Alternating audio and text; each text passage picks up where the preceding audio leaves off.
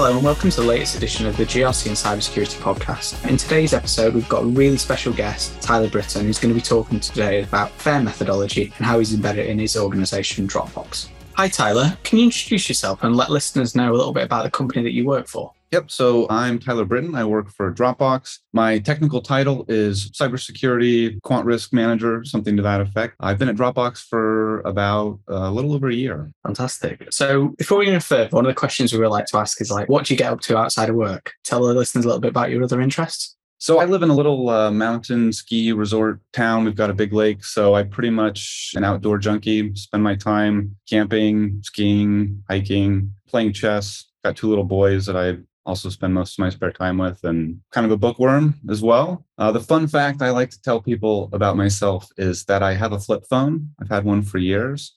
It's one of those rugged flip phones you can drop in the water, use it as a defense weapon, whatnot. I also spend time avoiding text messages and calls as well. Okay, fantastic. And yeah, I remember I had for a while, one of the old Nokia ones that was literally one of the Workman ones. They were literally bomb proof. Oh yeah. You think about now, your phones before, you drop an iPhone or my Google phone, broken, you're a couple $100 to go and replace the screen. It's those phones lasted 3 or 4 years. Yeah. Oh yeah. My last one got left outside in the rain and snow for a month and still worked fine. Just dropped in a bag of rice and it was great. Easier days. So can you let us a little bit know about what is your current role and how you got into it? So what's your route been into cybersecurity or information security? Pretty odd one, really. I went to school, university, and studied English literature. Got into a special cohort that sort of preps you for doing graduate work. And I was going to be a professor. I'm glad I got into that cohort because I realized I did not want to be in academia. Traveled around, lived in Korea, a little bush Alaska village for a while, mostly doing teaching English, teaching math, teaching GED course and whatnot. And eventually I ended up getting a technical writing position at a risk software as a service company that did risk for aviation safety, and started doing some programming there. And from there, it kind of worked out that I worked my way into the cybersecurity space and really liked it. And eventually I got a job learning how to do risk quantification at a company called RiskLens. And after that, moved on to Dropbox. So definitely not a traditional route, and started out as doing English lit. You know what? We had a guest recently on, Katie Arrington. She was the ex-CISO, the Department of Defense. And again, she's a non-technical role. I think she started off as an entrepreneur and did a few other things, but she was never a technical role. I mean, the amount of people now that come into this, if you've got a willingness to learn, I think, and you've got the right skill sets, I think you can adapt to it. I think saying a technical experience is needed as well. As long as you're willing to put the time into learning, I think doesn't really matter these days. I agree completely. Some of the smartest people I've met in this space, some didn't even graduate high school or certainly didn't go to college. You can pick it up in your spare time. I agree. A degree's helpful because it shows a level of learning. If you think about what you did in a degree and what you do now, I probably use none of it. Well, I'm almost certain I use none of it really on a day-to-day basis. Gets you your first job right. I think that's or at least it did 10 years ago. You go to school to get an education, not to get a job. So hopefully you can take things away from school. And my English has been very valuable in terms of just communicating with people, So a little bit more about Dropbox. So what's the size and stage of the information security program? How many people are in the team? So I'll speak as much to it as I can. We have a security and abuse or security and trust team that are coupled together. And I'd say probably in the range of around 100 folks, and gone through a lot of changes. The maturity of our information security program is so much better than it historically was, and good culture. The quant risk program, again, is fairly new. I'm in charge of building it and then at some point turning it into something that's manageable. And it's just currently being built out as we speak. In terms of Dropbox, I mean, a lot of people know, but what's the size of Dropbox? Where are you all based? Are you all remote or? Yeah. So Dropbox is called virtual first. So we have satellite offices, but everybody works from home. You have the option of going into the satellite offices. There's one in Seattle and Austin and Dublin and San Francisco. But yeah, everyone's remote. I think there's, over 3,000 employees or something like that. And Yeah, during COVID, everything transitioned from being in person to being virtual first. Fantastic. So you get to go to Dublin, do you? Is that, could that be your... I'm ready for it. Yes. Very ready for it. Okay. So a little bit more about your role. It's the first time I've seen probably someone with the cyber risk quantification in their job title. So can you tell me a little bit about who you report to? What are the responsibilities of your role? So I report to our head of security, CISO, effectively the same thing. So I'm on his leadership team. And as far as what risk quantification looks like day to day, I'd say there's really two halves, Jekyll and Hyde. That's probably a terrible metaphor, but half of that is really trying to manage issues and problems as they come up by assigning a quantification value to them so that we can prioritize appropriately, make appropriate decisions, informed decisions. So that's half of it. And then the other half is really building tooling around understanding our risks. So that's the data gathering, that's the controls, analytics side of things, that's getting the input data to actually run analyses, and then using the products that we have to do risk quantification, but where those tools don't work for our needs, building our own tooling, our own software, proof of concepts, that kind of thing, so that we can manage the risks and do things quickly and appropriately and not spend a week doing an analysis, but then 20 or 30 minutes doing analyses. So management and then building tooling and gathering data so that I can do analysis. That's really kind of captures the bulk of my work. So, I mean, not everyone will have heard of cyber risk quantification. So can you tell listeners a little bit more what cyber risk quantification is, and I guess how organizations would go about using it? Great question. At its simplest, risk quantification is putting risk in dollars as a composite of the frequency that a bad thing happens multiplied by the cost when a bad thing happens. And that gives us an annualized loss expectancy. The analogy I always use is if your car breaks down once every 10 years, there's a 10% chance per year your car breaks down. And if it costs $1,000 when it breaks down, 10% times $1,000 is a risk of 100 annualized dollars per year. So that's risk quantification in a nutshell. In terms of how it can be used and why it's beneficial, there's a few different things, but the important ones are prioritization first and foremost. Instead of saying a risk is high, medium, or low with potentially no justification for why those risk ratings are the way that they are, you're applying dollars in ways that numbers that everybody understands. And when you put a dollar figure on that actually has justification behind it, it just makes things a lot easier to prioritize. You know, there is no high, medium, or low. There's no buckets. It's just you have your top risk, your second one, your third one, and you can prioritize based off of that. So prioritization is a big one. Showing value for your top risks. You may do a lot of work in a given year that reduces that top risk by, let's say, 50%. You know, you reduce the likelihood by 50%. The rating may still be quote unquote high. So instead of going to your executives or your board and saying, we reduced our risk by a lot. We reduced it from a high down to a better version of high. It's still high, but it's better. We, you know, trust us. You can actually say no, like we reduced our annualized loss for this top risk from 75 million down to 35 million and show why that is from an analytical level. So prioritization, making informed decisions, showing the value of your work. It makes your team look good, and it provides the analytical rigor to defend why your results are the way that they are. Do you use it in that? This is a question I just wondered. Do you use it as part of like your cyber insurance? Is it something you actually look at, or is it just something you're using internally for quantifying things like obviously like security spend on security improvement programs, etc.? The FAIR program we're building is to use it for everything from exceptions management, exceptions with an E, to top risk reporting, to evaluating cyber insurance. It's a great tool to use for cyber insurance. You know, does your cyber insurance cover the percentage of loss impacts in a breach or a ransomware or some other kind of event that you want it to? It's hard to tell that with qualitative, but with quantitative assessment, like the data's there. But we're going to use it for everything from and we've already started on a number of different work streams, but from low-level things to high-level things, unless is not a justification or a need to put risk in terms of a quant value. Our goal is to put everything in terms of risk quant. So it's truly a risk quantification-based risk program that we're building. The exception thing's quite interesting, isn't it? Because that kind of like it allows you to think like when you do those small exceptions or what you consider small exceptions quite a lot of the time, it can add up very, very quickly to go, actually, we've had an exception to this really important policy that we depend on a lot for our security posture. And we can say, actually, even now that increases the risk by, I don't know, 3 times in some cases. Yeah, and I think to use exceptions as an example, it allows you to bring an internal audit function into play to, you know, manage. But I think the important thing is that it allows security to establish a relationship with the business that's not based on compliance, but is actually based on something that both parties can mutually agree on, which is financial risk, essentially, for an exception. So instead of saying you can't do that because of some compliance reason, it's more of a question, hey, you can do that, but be aware that, you know, the risk for this exception is X amount of dollars annualized. And it really changes the tone of the conversation for any types of problems or issues that arise where you're having to work with the business function. It makes you kind of think about it a lot more, doesn't it? Because like they're very high. I mean, I've seen it so many times. Why is it very high? Because the impact's high. Okay.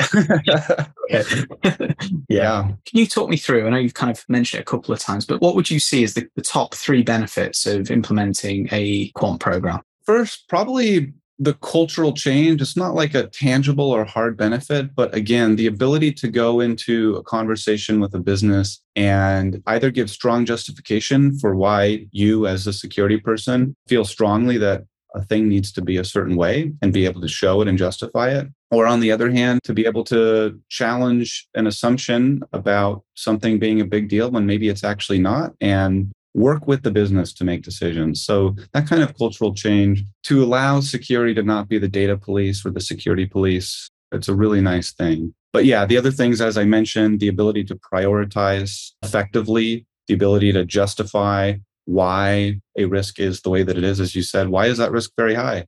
Yeah, because the likelihood's high, or because of some arbitrary, you know, risk matrix box. To show why at almost any level of depth that you want to, well, because the likelihood is this, the impact's this, you can go down as far as you need to. So prioritizing in that way, again, challenging assumptions. So as an example, most organizations that I've worked with would say that insider type of risks are a high or a very high or whatever the highest level is, when in fact, they're usually not, because malicious insider events are actually pretty rare. The likelihood is generally pretty low, and people don't like going to prison. So when insiders are doing things, it's generally not doomsday kind of scenario. And you can show that with risk quantification. It's hard to show that with qualitative risk. So prioritization, showing the value, which I already talked about, challenging assumptions, understanding your risk better, and cultural changes are all some really, really great, pretty quick wins that you can get. Even if you're not developing a full FAIR program, you know, even if you have specific use cases, you still get a lot of those benefits as well.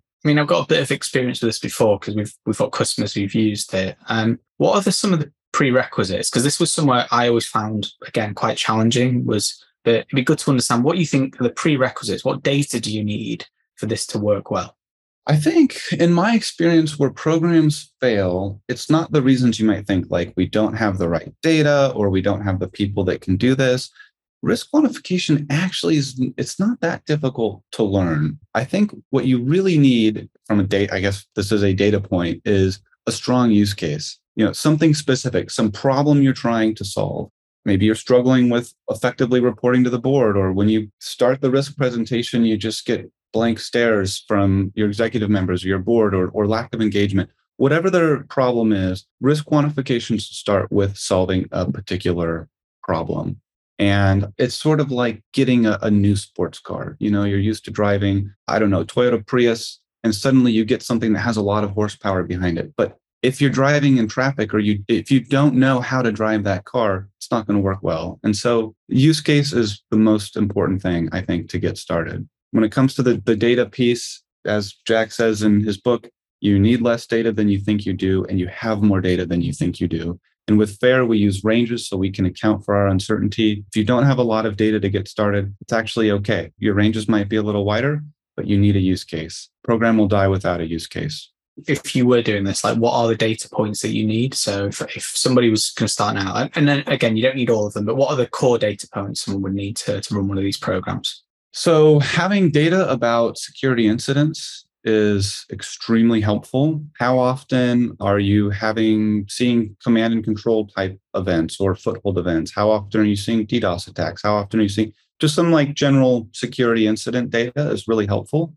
Having some understanding of your controls and the pros and cons, if you will, the effectiveness or the downsides of the way that you have implemented your control posture And then beyond that, a lot of the information actually comes from legal or privacy teams on the impact side, as well as having any kind of good information or modeling around if an outage were to happen, how do you lose money? And that's a function of how do you make money? Some organizations make money by subscription base. So if they have an outage, maybe some customers will leave, but they're not losing real-time money. Whereas an organization like Facebook, for example, they're an advertising company. So they rely, if they have an outage, they're losing advertising, like real-time money. So having an understanding of how you make money as an organization is another really important data point. So between that and getting information from legal and privacy about the cost of a breach, those are really good places to start. Incidents, controls information, legal breach data, cost to notify, that kind of thing, and knowing how your business makes money are pretty low-hanging fruit areas to get started. And is there any kind of prerequisites? So like you're establishing a program. What are the 2 or 3 things that you need to make sure are in place before you get going? So the use case, that's that I mentioned. On the data front, I think it is worth, before things get started, do some data gathering, get some data libraries set up, gather the incident data, gather the data from legal, gather the data from the business folks about how you make money, that kind of thing. Having some of that information available already will allow you to almost do like a plug and play or building Lego style of getting started with analysis so that you're not having to collect data while you're also doing that. Well, you won't have to collect as much data while you're actually doing an analysis. You can use the information you have and plug it in unique ways that match the story or the situation that you're analyzing. So use case, data, and then resourcing. That's the final thing. You can't, if you don't have a person to do this function, if you don't have some kind of tooling, even if it's simple, some kind of Excel calculator to run the risk assessments, it's really, really difficult to do FAIR analysis. On the resourcing front, I'll point out that if the expectation is that a person is going to do FAIR part-time, that's really tough, right? They have their job that they already have to do. And so to expect them to suddenly spend 25 or 50% of their time learning something entirely new that seems a little daunting, because learning new things can be daunting, that they're going to do that, gather the data, establish the use case and whatnot. It's certainly possible, even probable, but it's going to just take a lot more time. So I think on the resourcing front, having at least one person who's dedicated to this or is mostly dedicated to it is really, really valuable. And if they're not, if you don't have that kind of resourcing, it's just going to take more time. Feels like a culture and buy-in from an exec level is quite important here to kind of, like you say, the use case, but saying, actually, we believe this is valuable and why. And then so you can kind of continue to reiterate to the business, this is why we're doing this. This is why we're doing this. Because I think any of these things, they've probably done very similar risk assessments for a long time, but they've been able to dictate, yeah, this is my highest risk because that's high and that's high. I guess that completely takes a lot of that away. Yeah, it's a great call out. You can have great executive buy-in, for example. Your CISO really wants to have this FAIR Ferrari, if you will. And if you don't have a use case, when that CISO leaves, if the next CISO comes in and doesn't want to do it, that program was dependent on the CISO wanting it. But if you have a really strong use case, when you have turnover, which you always do, it's a lot harder to stop doing this thing that we've depended on doing for so long, such as doing top risk reporting with FAIR. A new CISO can come in and just because they've come in and don't necessarily want FAIR doesn't mean that that can just go away. So having a use case, you can build a process around it and make a program that's dependent on a process, not a person. So it's a good call out in terms of that relationship between use case and buy-in. The other thing that's quite interesting is you mentioned about controls. So compliance, how does it work? What is the dependency on control data? It can be as little or as much as you want it to. So when you're doing analysis work, the control efficacy, the overall control efficacy is one of the inputs to an analysis, or usually is. And you can go as deep down the rabbit hole as looking at the efficacy of each control. And if you have a set of controls, then calculating the efficacy for all of those controls. Or it can be as simple as, given these 5 controls in this scenario, are they generally more effective, generally less effective, somewhere in the middle, like flip a coin, or maybe it's very, very effective. But it can be as simple as that. And it requires making a hypothesis or an assumption about the strength of those controls. But making that assumption and calling it out in the analysis is a whole lot better than either not making that assumption not thinking about it, or just hiding it in your head and not calling it out. So to answer your question, you can go as deep and down the control rabbit hole as you want, or you can keep it at a high level. It kind of just depends on what decision you're trying to make. Sometimes you need to have a lot of justification and rationale for why a risk is the way that it is. And other times you just need to make a quick decision. Is this a $5,000 risk or a $5 million risk?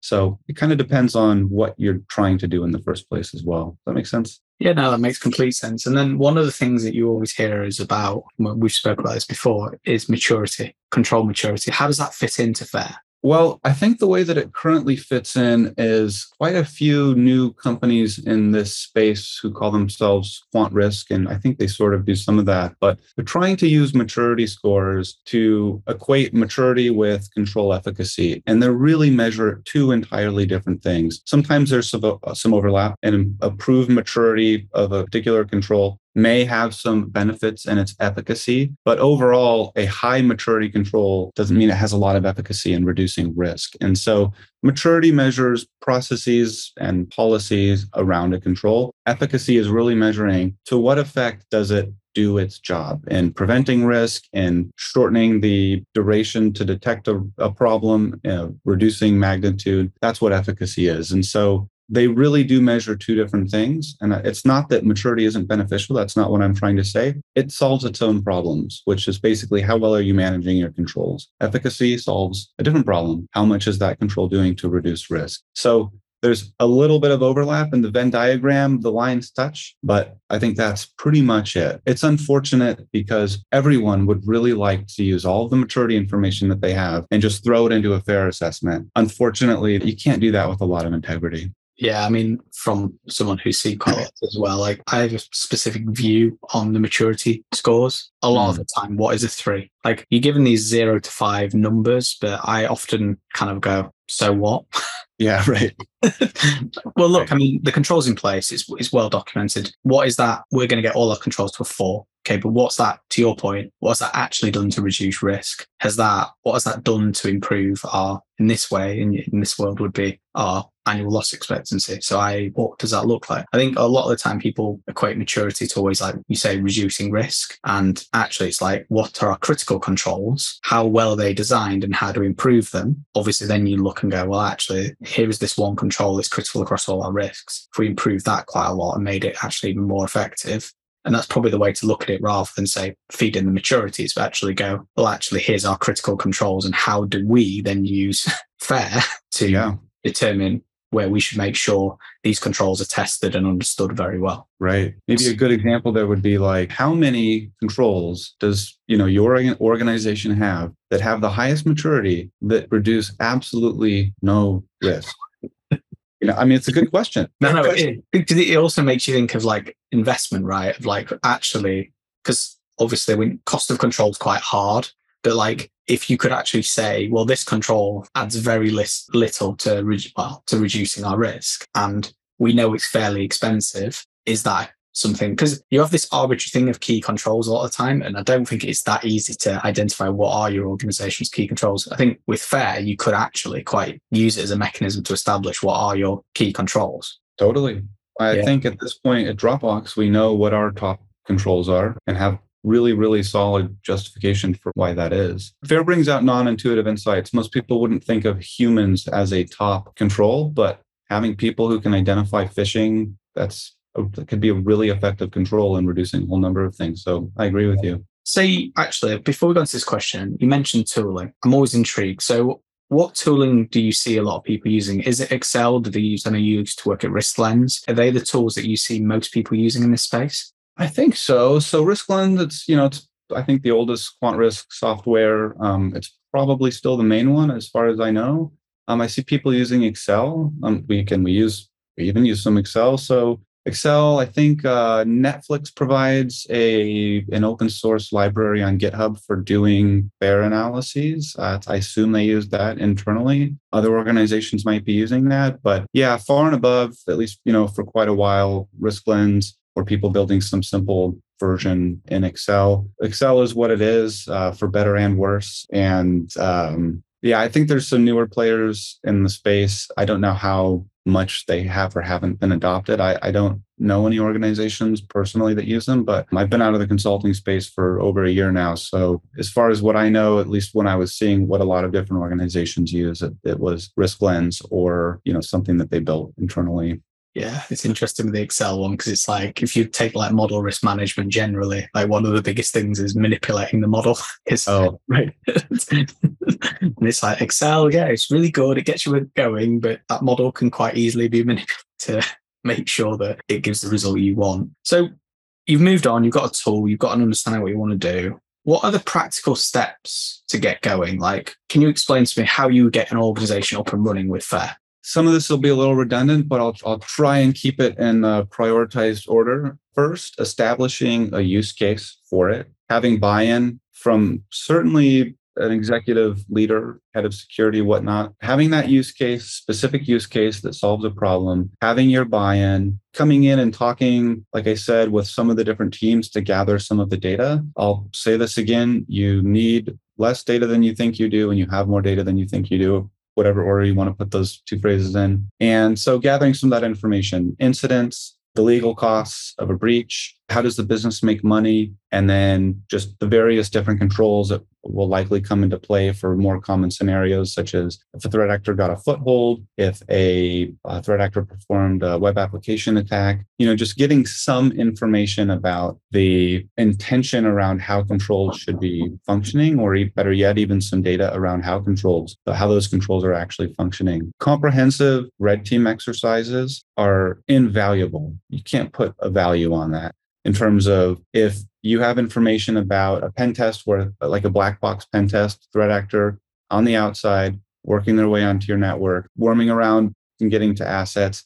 If you have anything like that, boy, what a treasure trove of information in terms of on the control side of things. So again, practical steps, use case, buy-in, gather some information, and then focus doing FAIR analysis just on the use case, start there. And from there, other need will arise that you can build other use cases around. So every use case or work stream that we build here, and I would do this in any place, it's built around some kind of need or problem every time. So knowing those needs, gathering some information, and then just doing analysis work on those needs. The last thing I'll say too is it can be uncomfortable for a lot of people at first to do FAIR analyses because they're so focused, on the actual numbers, but focus on the story of what a thing is. I really believe strongly that probably my primary role doing FAIR analysis is translating the story into the data that we have. And so when you're doing analysis work, getting the story right and calling out assumptions is really, really important. And I do think that is a critical step because you actually have to start doing analysis work and focus not on the numbers, but on getting the story right. Because if you have the right story, you can translate that into the numbers. But if you have the wrong story, regardless of what the numbers say, if those assumptions or that bad story gets called up when you're presenting results, it's not going to go very well. So moving back into your role more broadly, like what are the biggest challenges you have? The first is probably cultural. It just takes time for people to adjust their thinking around all of the things FAIR, making business decisions rather than compliance decisions. That's one major cultural change. It's not comfortable for security people to sometimes grant exceptions because even though there's really maybe not a strong risk component to granting an exception, it still feels dangerous and bad. And so adjusting that thinking to really looking at risk and the security function as solving a business need is a different way of thinking. So that's the culture. That's one cultural piece that's hard. To put it frankly, some people can wield a lot of power in organizations and they say that something is the way that it is and therefore it is. When you bring in a FAIR program, it takes a lot of that power and authority out of one person and into a number of different people, particularly into data. And people can be really resistant to that because it takes away their authority. It can be a threat or feel like a threat to their, the authority that they wield in terms of what they say is the way that it is. So that can be kind of tough, particularly if people who are resistant to it are directors or even other executives. That can be tough, honestly. So the cultural change is probably the biggest one. Resourcing, every director wants more employees. I would I would love more people working on the cyber risk team. So resourcing, it's a struggle. It's no different than basically anyone else or any other role. We always want more, but it is tough, especially if you're a one-person risk team. It can be a little isolating too, you know, in addition to being the person who has to do all of the work with help, of course. I think typically those are probably the two hardest things, that cultural change and the resourcing element of it as well. Like I said, the data gathering and some of those other things that organizations, I mean, I just met with another company last week who was asking these same kinds of questions. And it was like, well, how do we get started with data and these kinds of things? And it's actually not as hard as one might think. You just need to know where to look. I think that's it. One of the interesting things there is like a risk-based approach to compliance that you said there. That's a challenge, but I also think that's a huge benefit because you don't end up in control for control's sake, where actually it's completely not needed set of controls. And you can explain why. You can say, actually, these controls have very little value to reducing the risk. They cost a lot of money. And we can say, actually, and we'll discuss that with the auditors, but we've got a valid reason and a model where we can show that is the case. And I think that in itself promotes a much more sensible way of thinking. I know, I think we spoke before, like I've worked with organizations done a lot of this work where they've done predetermined control requirements based on a set of questions around what that asset or system is doing. So they take, okay, we've got 450 control requirements for our organization, but we filter that down based on, okay, what's the service that we offer? Where's it hosted? What kind of data's on it? And it's kind of doing the same thing, isn't it, another way, but you're actually using this to determine what are the most critical controls for the risks perceived for what you're doing. I think that's a really interesting way of looking at it. So you're not doing control for control's sake.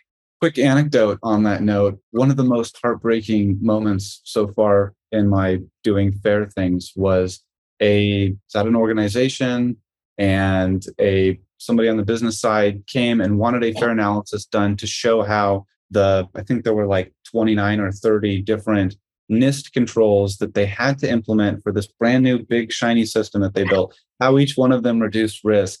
And the long and short of it is I had to tell them that there were only 3 or 4 controls that we could say with any kind of justification that actually did anything. And you could hear a pin drop in the room. They had spent so much time and effort implementing all of these different NIST controls and documenting it and all of this stuff. And I basically had to say, sorry, most of those really, really don't matter. Like they may serve some function for like compliance or whatever, but like in terms of reducing risk, like, sorry. Yeah, I mean, you see it quite a lot where you've had this kind of evolution of compliance frameworks where we start off with PCI because we do payment card. Then we had a person who wanted to be ISO 27001 certified. We've got a new person in who wants to do NIST. You end up with this like lump of controls. I'm going to say 2, 3, 4, 500 controls. And it's always just like, you end up like looking at it going, can't get anything done. I've got friends who work at banks and other things. And they're just like, you want to see the amount of control requirements that we need in order to do X, Y, and Z. And I think it is a big struggle for a lot of people to know, like, what are the key controls? What do they mean to us? And like, obviously for compliance reasons, you have to do some, but I think having a valid reason why you don't and why is obviously very helpful when you speak to your auditors. So flipping back to, I guess, a slightly different subject is taking a look at the industry as a whole. What are your biggest areas of concern in 2023? Probably, I talked about a little bit about this earlier, but a number of new companies emerging in the risk quantification space and not doing right by FAIR or quant risk in terms of trying to just get a little bit of information, get a bunch of maturity scores, and then magically in some black box that you can't actually or are allowed to see, spit out a whole bunch of risk information. And it looks good, it feels good, it tells you all the things you need to know, and there's just nothing there under the hood. It's a little bit like magical thinking around quant risk. So I think, and I've seen a number of demos from different companies doing this, I think it really is a concern. It gives a false level of assurance about the right priorities. It gives a false level of understanding of risk, or just a false understanding of risk. And it equates, again, maturity with efficacy, which they're not the same thing. So seeing that kind of thing emerge and playing on what everybody wants rather than, you know, the hard reality is really, really concerning. It's really concerning to me, honestly. I think it's not good for the industry. It's really not good for organizations who try and do this, because you can pretty much just count on the fact that using that bad information, they're going to misprioritize, they're going to make investments in the wrong places, and so on and so forth. They might look good doing it, but it's not a very good practice. It really concerns me. Change is hard, right? Change takes time, it takes effort, and eventually we move to a better spot. And what I see when a company is, say, creating a product, a risk product that just takes maturity scores, that is just another form of resistance to change, saying it's too hard, it's too, we just need to use maturity scores. Change being hard is not any kind of reason to just misuse, say, maturity scores and call them efficacy when it's not. Can't do that. So I think that honestly is probably my biggest concern. One of the benefits that I see in 2023, though, is a lot of waking up to the benefits of risk quantification, a lot of creativity in the space. I mean, it's still a little bit like the Wild West in terms of being able to contribute really meaningful ways of doing things, how to build a quant risk program, for example. Regulators waking up to the benefits of quant risk for compliance realm. I think NIST just called out FAIR as, like an essential risk function. So there's a lot of good things happening in this space too. But what comes with that, of course, is, organizations trying to capitalize on this in ways that don't have a lot of integrity. So we've just got two final questions to go through. So I know we touched on it slightly earlier, but what are the skills you think that make a great information security professional? Critical thinking is a great one. The ability to be really technical, but then bring that back to just sort of high level context, I think is incredibly valuable. Being able to work at high and low levels. I think those are the two really important ones. There's a lot of focus in just engineering in general on being able to do a technical thing really, really, really well and really, really, really deep and be very, very specific.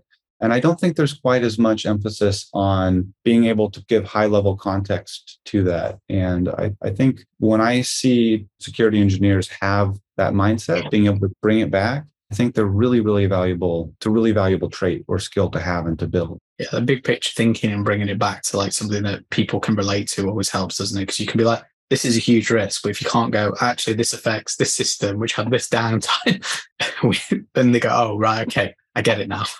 I need to look at this. So final question, if you could solve one problem in security, what would it be?